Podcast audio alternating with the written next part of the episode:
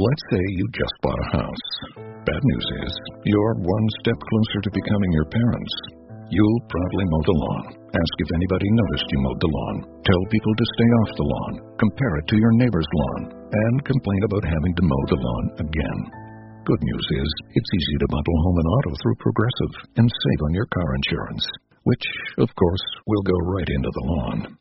Progressive Casualty Insurance Company, affiliates, and other insurers. Discount not available in all states or situations. Okay, here we go. I'll put it in reverse. Got it. Now forward. Okay. Reverse. Now turn the wheel. Turn the wheel. No, reverse. reverse. Slow the down. Go kill it, kill it, kill the motor. There's a reason they say curse like a sailor. Then reverse. Many reasons. Progressive's boat insurance has you covered. Quote today at progressive.com. Progressive Casualty Insurance Company and affiliates. Well, we're now.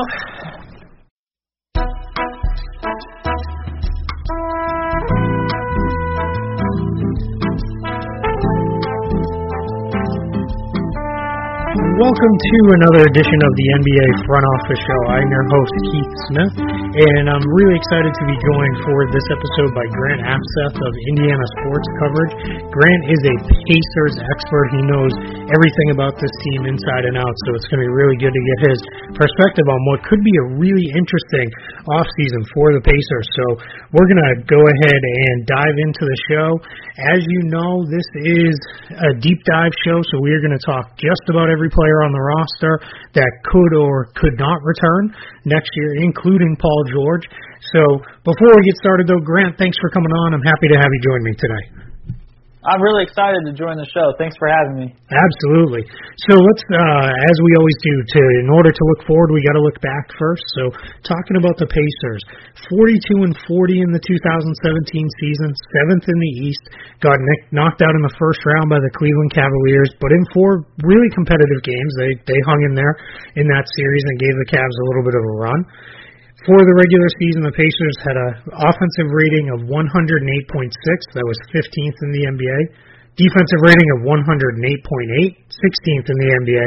And then for all that talk of play faster, play faster, they were all the way up to 18th in pace in the league. So not exactly faster. All of that, including the record, says to me it was a pretty average season in Indiana. But Grant, you watched all the games. You know it better than I do. Tell tell us how the season went from your point of view. Uh, I honestly would say roller coaster is like the perfect way to define that. It was the tale of, I believe, like four components.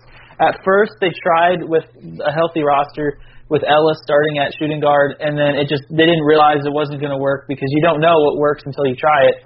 And then Paul George got injured, and in I believe mid to late December, and then they kind of continued to struggle there and then they experimented with different starting lineups with C.J. Miles and Glenn Robinson III starting at shooting guard, and they started to have a a really good January. That was their best month, and then they had another strange stretch where Thaddeus Young went down, and they really struggled because they don't have power forward depth, and they lost like seven straight games right after a seven game winning streak and then Paul George had his worst month of the season, and it, it was a terrible February. And then, of course, he after the All Star break took him a few games, but he really took off and played like an MVP. And they played really well closing the season. Yeah, they did, and they, as you said, they closed strong, and then they gave the Cavs really one of their more competitive series up until obviously the finals. And if if you're when I don't know when this will post exactly, but we are in between games three and four, and it looks like the season is just about in the books as the Warriors are up 3-0. But we're here to talk Pacers, and what we want to do now is dive into the off season. So we're going to go through a couple details on the Pacers first, and then we'll get into a bunch of the topics for what should be a it should be, could be, a really interesting season for Indiana. So first of all, for cap space, I have the Pacers projected at a max cap space of 33.7 million.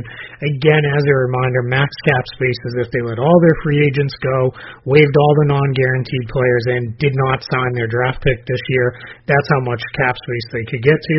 Projected, I have the Pacers at about 11.7, and how I get to that projection is what I came up with for Indiana was that they would pick up the team option on Lavoy Allen, keep all of their non-guaranteed contracts, which are of which there are five, um, one of the bigger numbers in the NBA, and then keep a cap hold for Jeff Teague in order to retain his bird rights, and that's 13.2 million. So that gets them to about 11.7 million in cap space.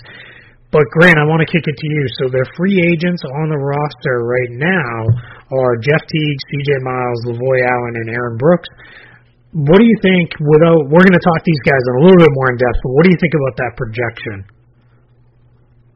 Um, I believe you're correct on a good portion of it. I I disagree with Lavoy Allen. They don't have a lot of like options really with their 18th overall pick, and I think the most likely position they'll select is probably a power forward. So there wouldn't be really that much of a need to eat four million cap space for a traditional power forward in a modern game. And I I do definitely agree with the Aaron Brooks projection. He he never really fit, and he wasn't even in their rotation during the playoffs. So I I don't see him coming back. And CJ Miles, he expressed at least publicly that he would like to return to the team, and, and the Pacers seem to want to have him return to the team because he's one of their only shooters. So I I would believe that they would keep their options open by not renouncing that cap hold and I believe that Jeff Teague, I agree with what you said. I believe that they will try to bring him back, but of course they could always get priced out for him because some bad teams could offer him quite a bit of money that they don't really feel is worthy of offering him. So I think I agree in most part, but that's basically how I see it. Okay, and we're like I said, we're going to get into the free agents here in depth a little bit more uh, in a few minutes. But first, we got to talk the big storyline for the Pacers. This is the one that's going to dominate until it doesn't, and that's Paul George. So to kind of bring everybody up to speed with what's going on with Paul George, he, he made a lot of cryptic and maybe even not so cryptic comments throughout the season at times called out teammates, called out kind of the way that the team was playing and the roster and those types of things. And then at different points it's been mentioned that he he has said, not not on the record necessarily, but has said he wants to potentially go to the Lakers and that's you know, home for Paul George, taken back to California, and that he fully intends to test free agency when he's a free agent in another year. But the big development, which only happened over the last really couple of weeks, was he did not make one of the uh, one of the three All NBA teams. And because of that, he does not qualify for the new designated player veteran extension, which is basically allows the Pacers to pay him all the way to the max contract. They could have done an extension with him and extended him all the way up to that max number starting as soon as this coming season. But because he did not make it, he is not eligible for that. He is eligible to renegotiate and extend, but that's not all that big of a bump in pay for him. And now it looks like he will indeed, barring something unforeseen in the 2018 season, he will hit free agency. But the question is, is he even going to be on the Pacers for the 2018 season? So, Grant, that's where I'm going to kick it to you. What is your thoughts around Paul George? I believe he'll be back for the 2018 season, but of course we don't know for the whole component of the 2018 season. Based on what I've seen so far on reports, I saw the Zach Lowe, the Lowe Post podcast, I believe that's what it's called. Uh, he, uh, Brian Windhorst, and Ramona Shelburne discussed Paul George as one of their topics on that latest episode, and they all agreed that it sounds as if the Pacers are not interested in trading him at this time. Of course, that could change, but at this time, that's what it's leaning towards. Because I also remember that um, Bleacher Report. I forgot the particular reporter, but Bleacher Report did report that uh, basically the same thing a few days earlier. So all the expert um, reports basically say you should expect him to remain, but that could always change. Yeah, and I think that is one of the things where what my personal opinion is, and we're hearing conflicting reports, but this is the time of year for conflicting reports. If not for conflicting reports, we may not have any reports at all. But what I think is, I do think that they're going to hang on to him, and then they'll let it play out. But if they get the sense that either one, the season is not going well, or he is definitely leaving. I do think Kevin Pritchard and the team will be aggressive and say, you know what, it's it's we got to move on. We can't let this guy walk away and then be left with nothing for him. So I do think we will see them potentially move on from from Paul George closer to the trade deadline. The question is, what kind of package can you get for him now versus then? Because then he might only be a couple month rental, and depending on which team acquires him, and we're obviously projecting now way into the future, is he going to be enough to lift them? So that becomes the question. But let's say they were going to entertain a trade for him now. What is the type of package you would have to get back? Let, let's say, Grant, we just you're running the Pacers now. You're the new GM. They decided to to give you the job. What kind of package would you need for Paul George if you were going to move him right now? That is really tough, but I believe it would have to be something uh, substantial because I do believe that he wants to be in Indiana, but he only wants to win. Like he wants to win, so he'll stay if he can win. So there's always that solid chance that you can get him to come back. So you can't just give him up and then lose that chance of a superstar being on your team, of course. So I think it would have to be uh, a very good draft pick in this this year's draft class. Like for example, it would have to have other components to the deal, but I do believe like a Sacramento fifth and tenth pick could be pretty um, substantial of a package to look towards. I did see reports that the first pick was not going to, you know, like they're not looking to trade it for Paul George based off what a few reporters said. And then also the Lakers with the second pick, they had similar reports. So I don't think you'll be able to get something too great, but you kind of have to get something great to give up that chance of keeping him. So I I don't even know. I think it would probably have to be if Sacramento is willing to give the five and the ten, or if there's a team like Denver at the trade deadline last year who apparently gave a god offer. We we never really saw what that offer was, but you know, if if someone comes at you with something like that, then then you definitely have to take a listen to it.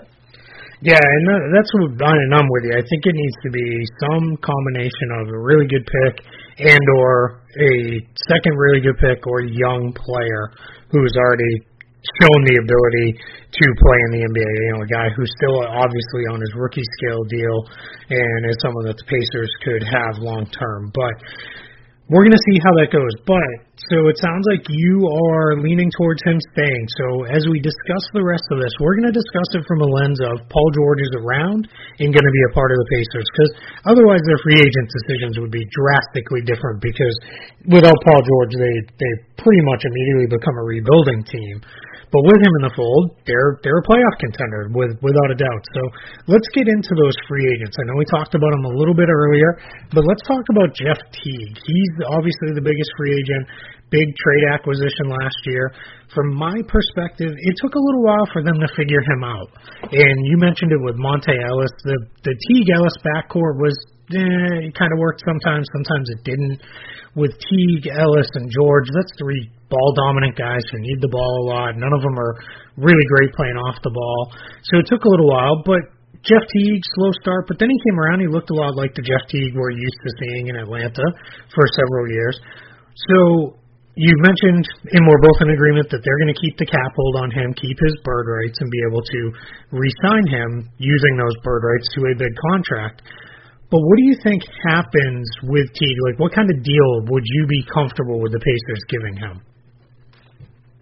I would be comfortable with, I would say, maybe three years because you don't want it too long because you still don't know what's going to happen with Paul George. And you also, he's a small guard who's approaching the 30 year mark, so you don't want it to be anything too long. And you also want to make sure you can keep him if you do keep Paul George and all that good stuff. So, but the compensation, I would say under 20 million because you still have a few key players that are going to be coming off the books pretty soon that you need to resign, and it's just uh, it's just hard because they have. I, this sounds ridiculous, but they have Lance Stephenson, who could potentially play the starting or point guard position because he's he's preparing to play more point guard. He's already dropped down to 215 pounds, and he's working very hard at Bankers Life Fieldhouse every day. So he's he's definitely ready to take that on if that's something that they need. So you have a I, guess an ace in the hole in case he does get a you know like a like a twenty five million dollar per season offer that's just not worth it for Jeff Teague. So I would probably say around twenty million and under is what I would probably say. Yeah, that's pretty much the range I'm in as well. I think it could take to 20 just seeing what some of the other guards are getting around the league and will get going forward. So so that doesn't necessarily uh surprise me with that one um there. So so I would also say, from everything I have heard and told, Teague enjoyed his time in Indiana. He would like to return to the Pacers, but like all the rest of the Pacers, he's got his eye on the Paul George situation as well. Because Teague, you mentioned, he's starting to get a little older, and he wants to win. He doesn't necessarily want to be part of any sort of team that's rebuilding or a middling team or anything like that. He wants to be in the playoffs and on a contender. So. Let's uh, move forward now. Let's talk CJ Miles next. So this guy feels like he's you know, been on the Pacers as long as just about anybody. He is, you know, shockingly heading just completed his 12th season in the league, and that's somewhat shockingly because he came. He's one of the last guys who come out of high school as he was came out with the Utah Jazz back in the day. But he's really played an interesting role for Indiana. He's played anywhere from the two to four positions. Correct me if I'm wrong on that. Right? He has played a little bit of four occasionally. Yeah, right? yeah, he definitely has. Yeah. Yeah, which is odd because he's only about six foot six. But the guy, you know, is probably maybe one of the best shooters on the team, if not the best shooter on the team. And he has really become, you know, a solid role player plus is what I call it because he's kind of guy who can equally comfortable coming off the bench or starting. I know occasionally he's mentioned he really likes coming off the bench, but he does quite well in both roles. Where do you see CJ Miles' future? I it, I guess it depends on what happens with Jeff Teague too, because they have a lot of strange correlating parts. Because I do believe that they'll look long and hard at starting Lance Stephenson, and I think they ultimately should. So if you have to pay CJ Miles this summer, so you have to really think of it from this perspective.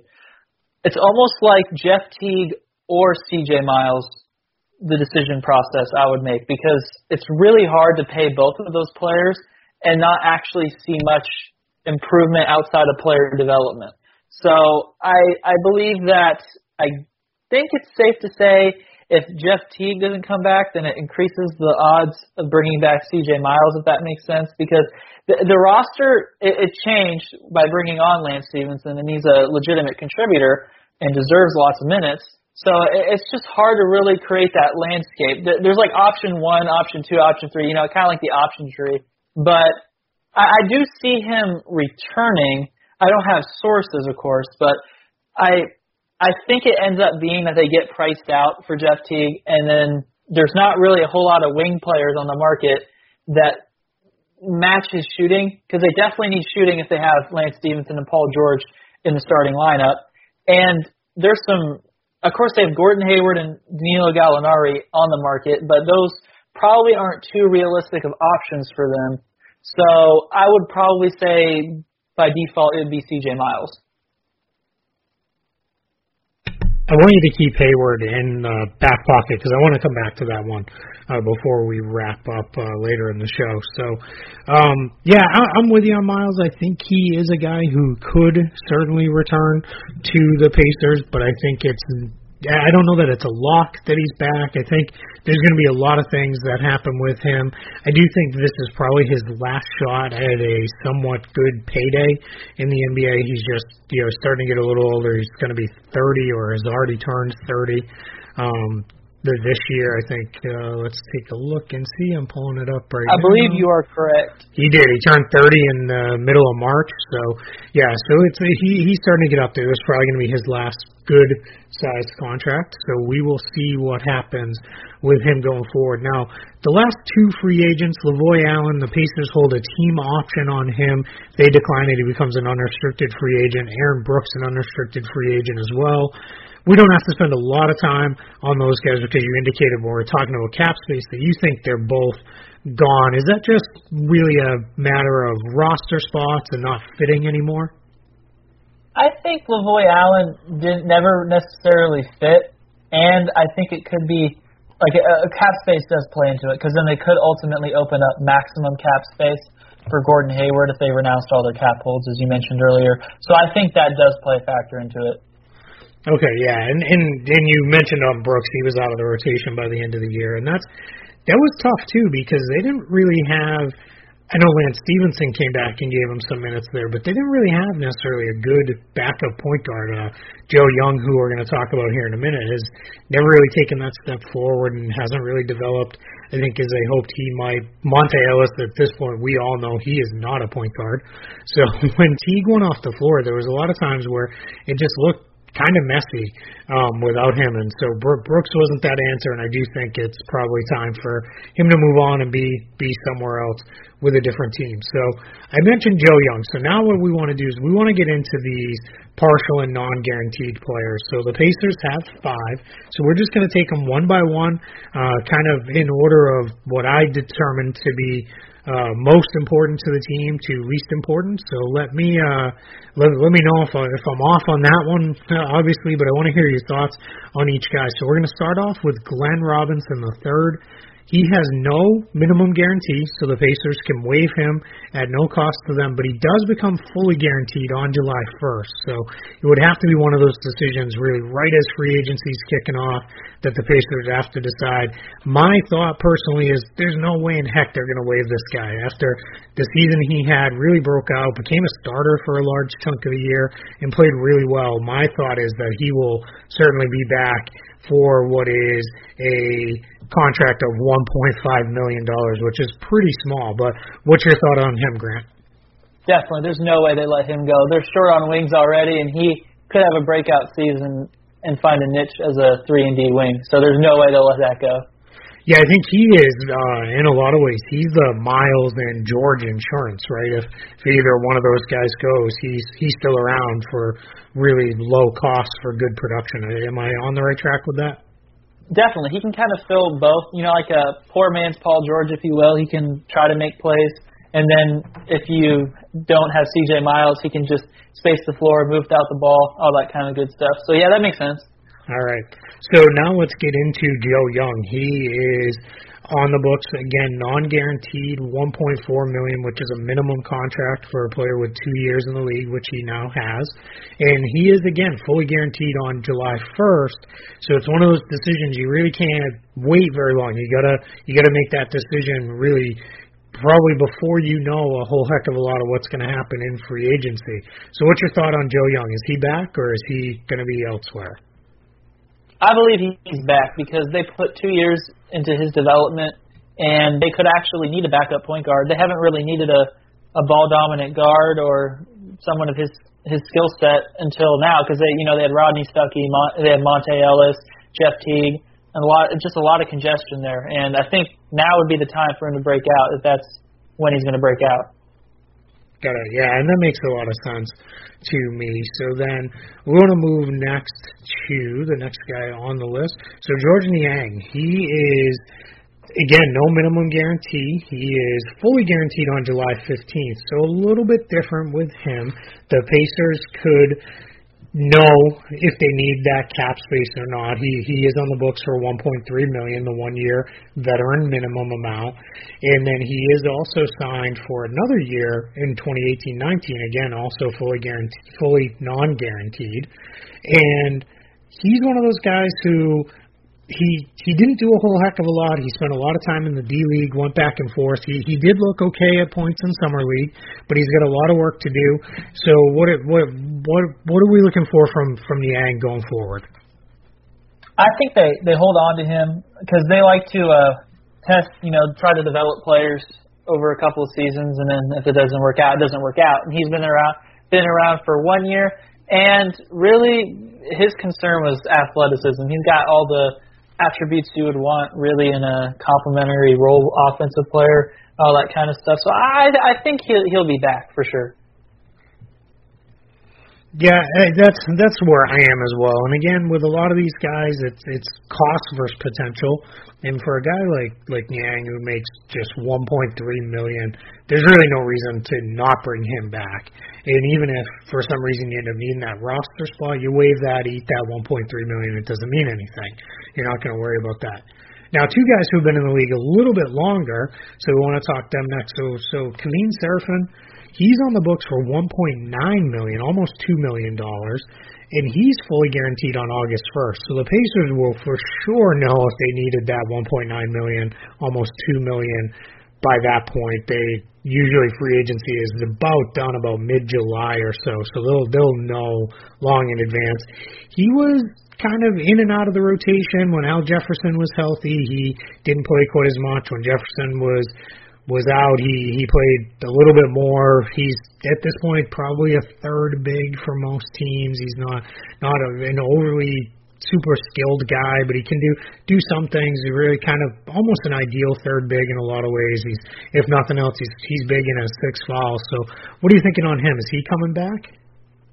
I believe so because he ended up closing the playoffs as their backup center, and Al Jefferson was a healthy scratch for the whole series. So I think he'll be back because he he actually impressed um, quite a bit. They were trying to use him as a power forward throughout the year, and he's 280 pounds, I believe, so or really close to it based on his listing. So I, I don't that he should not be playing power forward. And then yeah. he succeeded when he did play center. So he's pretty agile for a 280 pound guy. So it was it was pretty uh, impressive at sometimes. Yeah, you know, I, I what I always think with him is he's he's pretty agile for a center, but once you ask him to defend those stretch fours, you're probably in trouble. I don't know if that that's what you want going on out there, but but I, I you know I I don't know I, I didn't look this up. I didn't have the opportunity to, but I know we played a little bit of time with Miles Turner with where they saw the floor, and it kind of looked at, at times like Turner. He's probably at this point a natural center just with the way the NBA is evolving, but because of his ability to step out and shoot the three, and he can move his feet a little, he can play out on the perimeter some. So, so you could even maybe steal a couple minutes against the bigger teams with the two of them together um, that way. And then the last guy, big big guy, another big, and that's Rakeem Christmas. So he is on the books for fifty thousand guaranteed, which is nothing. Again, fully guaranteed, just like Seraphin on August first. And again, the Pacers will know he's if he does become fully guaranteed, one point four million dollars for Rakeem Christmas. I can tell you, I saw him at Orlando Summer League last year, and that guy busts his tail. He was one of the hardest working big men that the Pacers had on their Summer League roster. Just really ran the floor hard, banged bodies inside, hedged well on screens, did a lot of things. Looked in a lot of ways like he was probably a little too good, which he probably is at this point to really be spending a lot of time on the Summer League team. But what the 50K guarantee really is, is that's a training camp contract that says come to camp you know, if if things don't work out, we'll cut you and give you 50k for your for your time. So here's what the the kind of deal for me is. I think he's definitely coming back. He'll be a camp guy, and then based on the way the rest of the roster goes, we'll we'll know if he's going to be there or not. What's your thoughts on Christmas? I agree because he can he can sort of fill a role at both big man positions. So I, I think there's definitely a spot for him as like a a fill in type backup player. Yeah, he's just not a you know he he's just not a uh, you know guy who's probably going to be a rotation guy at any point. But he's he's definitely somebody who's good good practice guy, good get have deep on your bench. I, at this point, honestly, I'd probably rather have him than a Lavoy Allen, um, and maybe go with an, another better prospect uh, to kind of work in there. That that might work out a little bit better, especially cost wise roster. So so that's what the Pacers' current roster is facing. But now let's turn it forward to to the draft. And the Pacers, because of having what, what I kind of led the show with as a perfectly average season, they've got a perfectly average draft pick. They get the 18th pick in the draft. And I know you spend a lot of time covering the Pacers, tracking the guys that they've had in for workouts, the players they might be looking for. So let's give all of our listeners an idea of who have they had in and what are they looking at. Well, for the most part, in the first five workouts, they really had second round picks in for their workouts, and then after I believe the third workout, they started to have one, one or two first round projected guys, and um, they had like T- UCLA power forward T.J. Leaf, and then they've had um, a couple of other key. I'm going to get the page up for you. A couple of key first round picks that they've been projected to in a couple of mock drafts. Um, it's been mostly big men, but they have, I believe, they've been trying to find like a second round pick who can fill a three and D shooting guard type role because they brought in a lot of guys like Davon Reed from Miami who who seem to really fit that type of role. Yeah, that and that that's an interesting one. That's a he, he's a guy whose name is kind of you're you're right. He's floating around that second round number. I believe the Pacers second rounder, 47th. So kind of again right in the middle middle of that. So in the first round, I know you'd mentioned before power forwards. Who who's some of the guys you like around the 18th pick that you think would be a good fit? I really like Oregon power forward Jordan Bell. He seems to have a lot of athleticism and playmaking ability on the defensive end of the floor, and he's even showing some perimeter shooting touch in some of his workouts.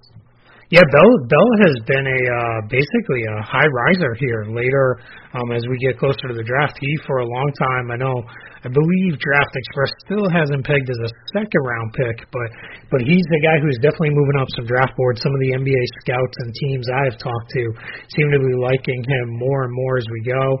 I just pulled it up, so this is kind of funny to me. But Draft Express and and I don't pretend to know more than those guys. They definitely know more than most of us. But they have the Pacers in their latest mock draft taking Jarrett Allen from Texas. So I guess you made out pretty well with one Texas big. Why not go back to that well a second time?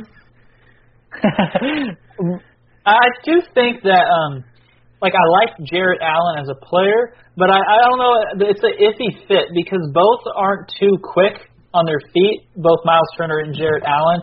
And Allen doesn't really have that much of an outside game, so it's hard to really figure out how to make that work when there's other players like Jordan Bell who can provide a clean contribution. Yeah, I, I don't personally. I don't think Allen would be the pick there. I don't think that's the direction they're going to go. I think um, that they will look to definitely go with a more traditional or not traditional, I should say, new new age stretch four type of guy who can play a little bit. I think I know one of the guys that they liked at one point. He's probably now improved his stock enough that he's out of the range, but was John Collins, the sophomore out of Wake Forest, big kid. He averaged 19 points a game, six foot ten, has good shooting touch, good offensive skill. Looks like he's got enough skill to add range on his jumper, and that was somebody that they definitely had shown some interest in. I've also heard T.J. Leaf out of UCLA thrown around on occasion, and th- that would also be another interesting pick if they wanted to go that direction. I I heard had one person tell me that their ideal would have been um, guy from right in state, OG Anunoby. Um, just he's an Indiana guy and fits a little bit of what they need. Can play a little bit of small forward, a little bit of power forward could be good insurance if George was to leave as somebody they could build around. But again, looks like his stock might be a little too high uh, for this point for the Pacers to get their their hands on. Have you, will you get any thoughts on any of those guys and how they would fit? Uh, OG Anunoby, I believe that's how you pronounce his name. He would be a very good fit because he he plays tenacious defense. I also heard that um well actually I just posted a an in-depth analysis on TJ Leaf. I don't think he I know it, he appears to be a great fit with his shooting ability, but I have concerns with his defensive execution because he doesn't really, you know, I I I'll just let people check that out because it, it's there's all kinds. I can go on all day. Yeah, but don't give don't also, give away the yeah, gifts, yeah, Yeah. Make them go go read it. I also uh I also saw a report from Indy Star writer Nate Taylor, who covers the Pacers as their beat writer, that the Pacers were most interested in Donovan Mitchell, the Louisville shooting guard, and he he would also be a very good fit. Yeah, he would be. You know, he's a guy who would be almost the the Monta Ellis replacement. Um, little little undersized. He's about six foot three, but he's got a good wingspan. He's got a six foot ten wingspan on him, so that's really solid uh, for a guy his size. He's a tough kid. He, he he's in a lot of ways that uh, typical Louisville guard. He's not afraid to get inside and mix it up, can shoot it a little bit, and continue to to improve. So yeah, I could see him being someone who could help the the draft's going to be really interesting this year because there's just there's so much movement after the top couple of picks and it'll bounce all over the place. So it'll be really interesting to see which direction that goes in there. But now after the draft, we're going to get right into free agency. So who are some of the guys you think could be targets for the Pacers? And let's kick it right off with Gordon Hayward, the hometown kid. Is there let's if Paul George is around, I don't think that they're going to be able to get to the cap space needed to get Hayward even in the door unless they moved on from everybody else, which creates a whole other host of roster issues. But do you think there's any chance Hayward wants to come back home and play for the hometown team? I I have no sources, but I'm I'm sure he would. But I also did because uh, a lot of of course Pacers fans and Butler fans would love to have Gordon Hayward back in his hometown. I actually did do a calculation article of how they could get to that without that cap space. I mean, without having too many roster issues.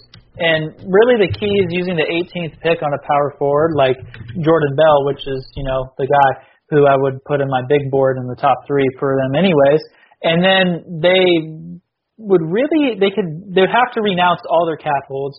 They would have to use Lance Stephenson as their starting shooting guard or point guard, I mean, and then have Paul George at shooting guard and then Gordon Hayward at small forward, and then their bench would basically be Monta Ellis unless they got creative and wanted out of his contract and found a replacement for him. But likely he'll remain and he'll be in that spot. And then shooting guard slash small forward because he'll probably be ready to play heavy minutes is Glenn Robinson the third. And then we have Jordan Bell as we previously mentioned, and then Kevin Seraphin. So they have a full rotation of solid players, and theoretically the cap space to I believe sign the 30.8 million for the 2016 or 2017-18 season for Hayward. I believe that's what it was. Uh, 30.3 now is what the new okay. projection is. That 30.8 would have been at the 102 cap, 101 caps about 30.3.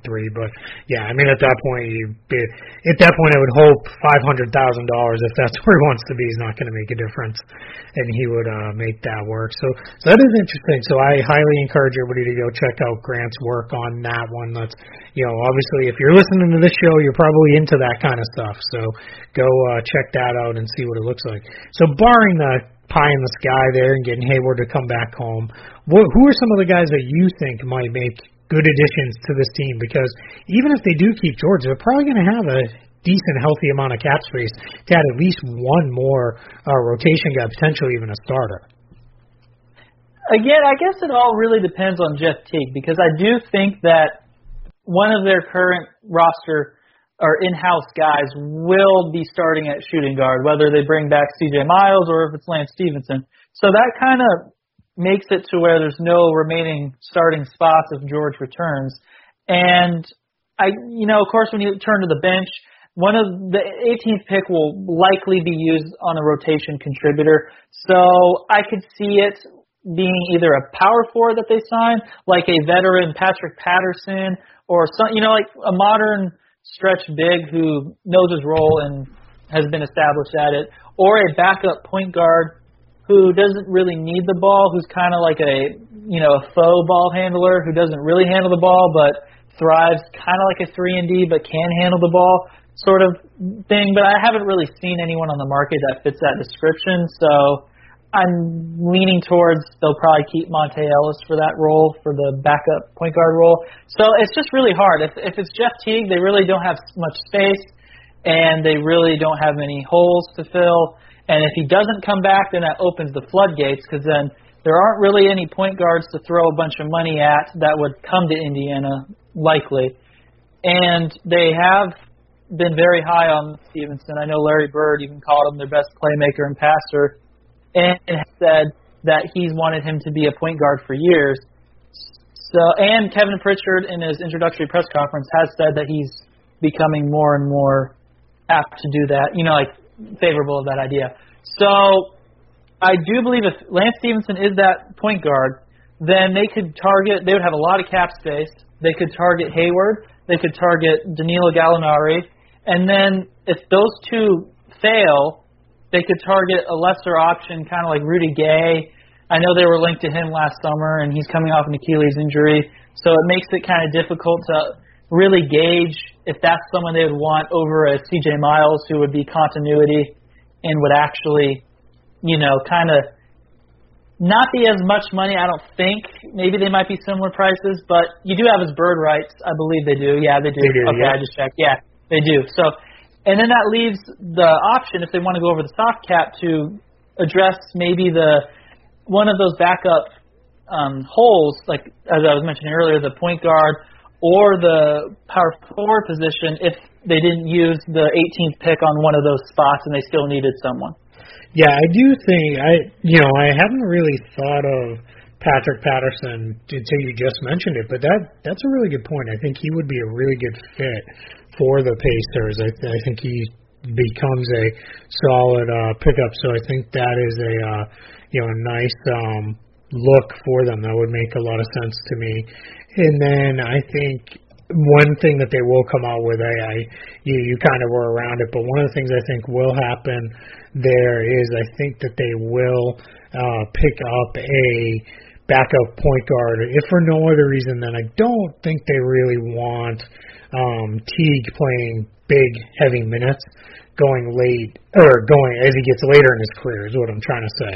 So I think it will be interesting um, to see which direction they go. There, there, there's a lot of decent point guard options on the market. So now we don't. We're, we're mostly focused on this off season, but I do want to flip it forward to next year, so a year from now, because the Pacers they really were smart with the way they structured a bunch of these contracts. We learned fairly late in the year, it wasn't a really well known fact, that Rodney Stuckey's deal was structured in such a way that they could waive his final year at no cost to the team, which is not generally the case with a player option. It almost makes it like a mutual option, which is very much a Major League Baseball thing.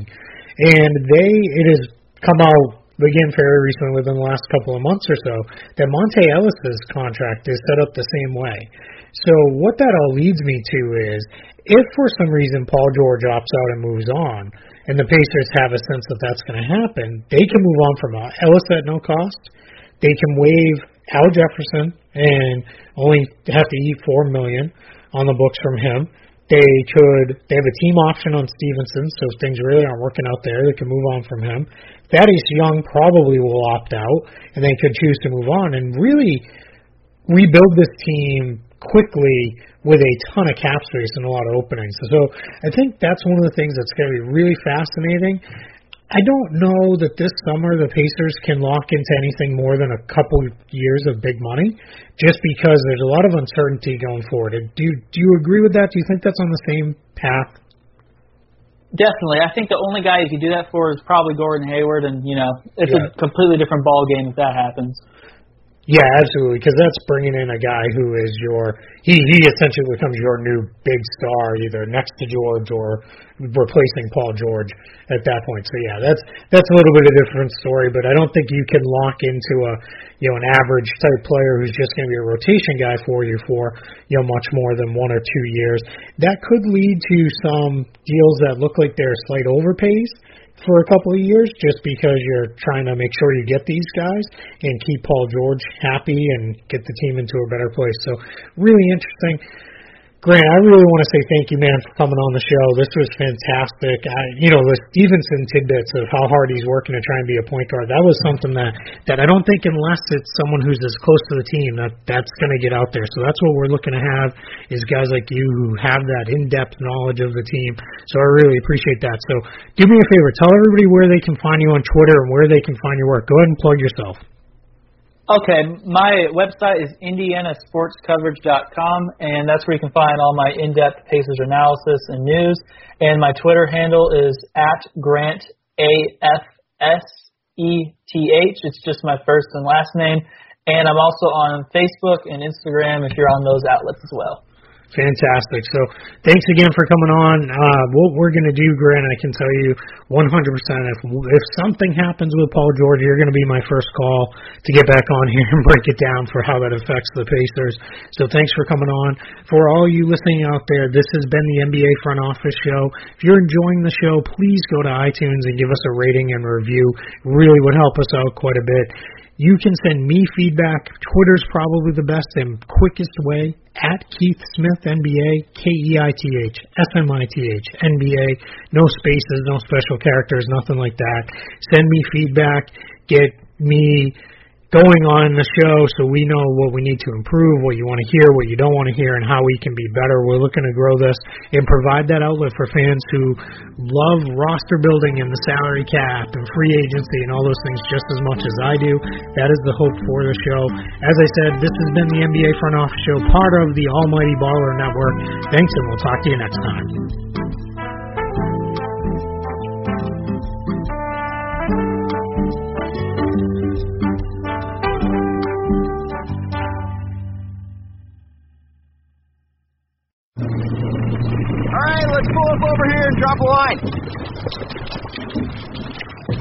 Are your feet wet?